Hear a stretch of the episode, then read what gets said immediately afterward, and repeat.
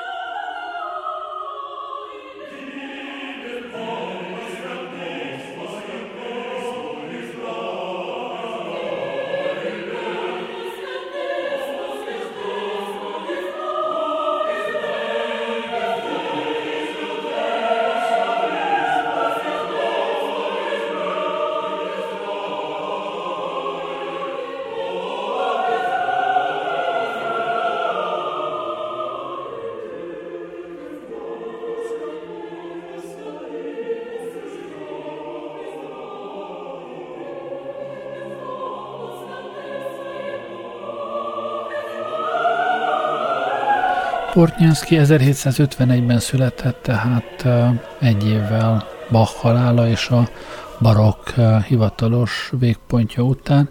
Ezzel együtt én, én nagyon hallom benne a barokkot. Hivatalosan azt hiszem a Pécsi klasszikához sorolják, klasszikus zeneszerzőnek számít, de hát benne van a, a bugi meg a barokk nagyon erősen. Lehet, hogy ennyit számít, hogy valaki a periférián nevelődött az ukrán-orosz vidéken.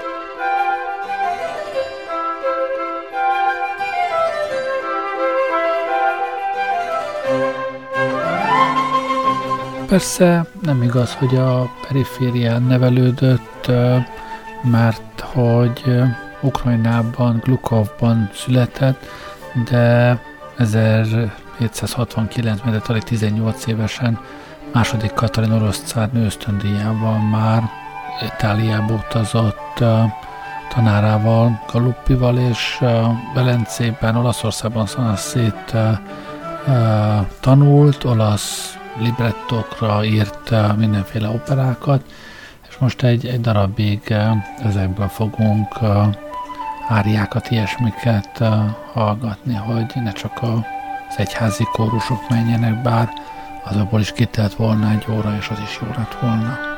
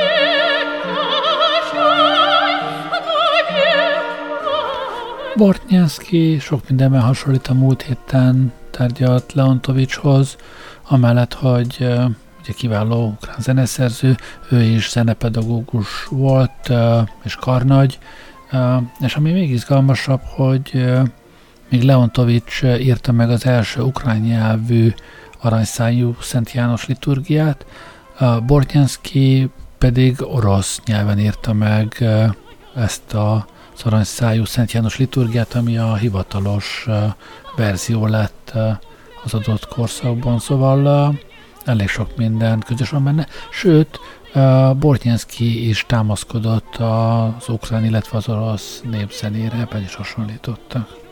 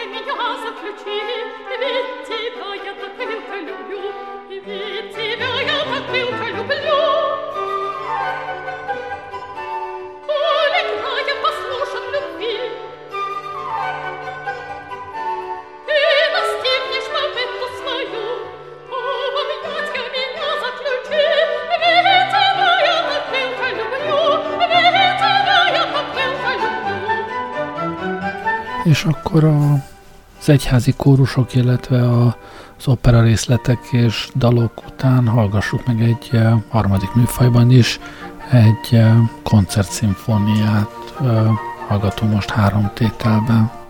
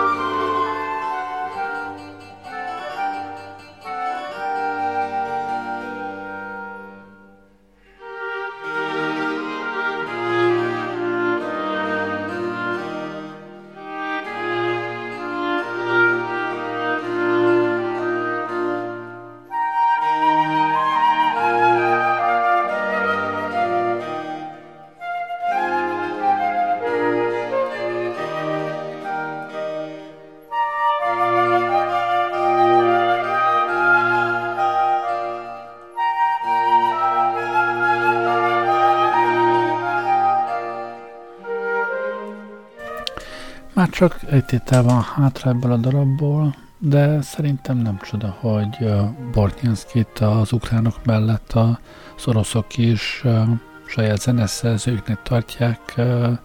Nem, nem egy rossz figura ez, nekem tetszik, amit ma hallottunk. Remélem nektek is, köszönöm, hogy velem voltatok ma este.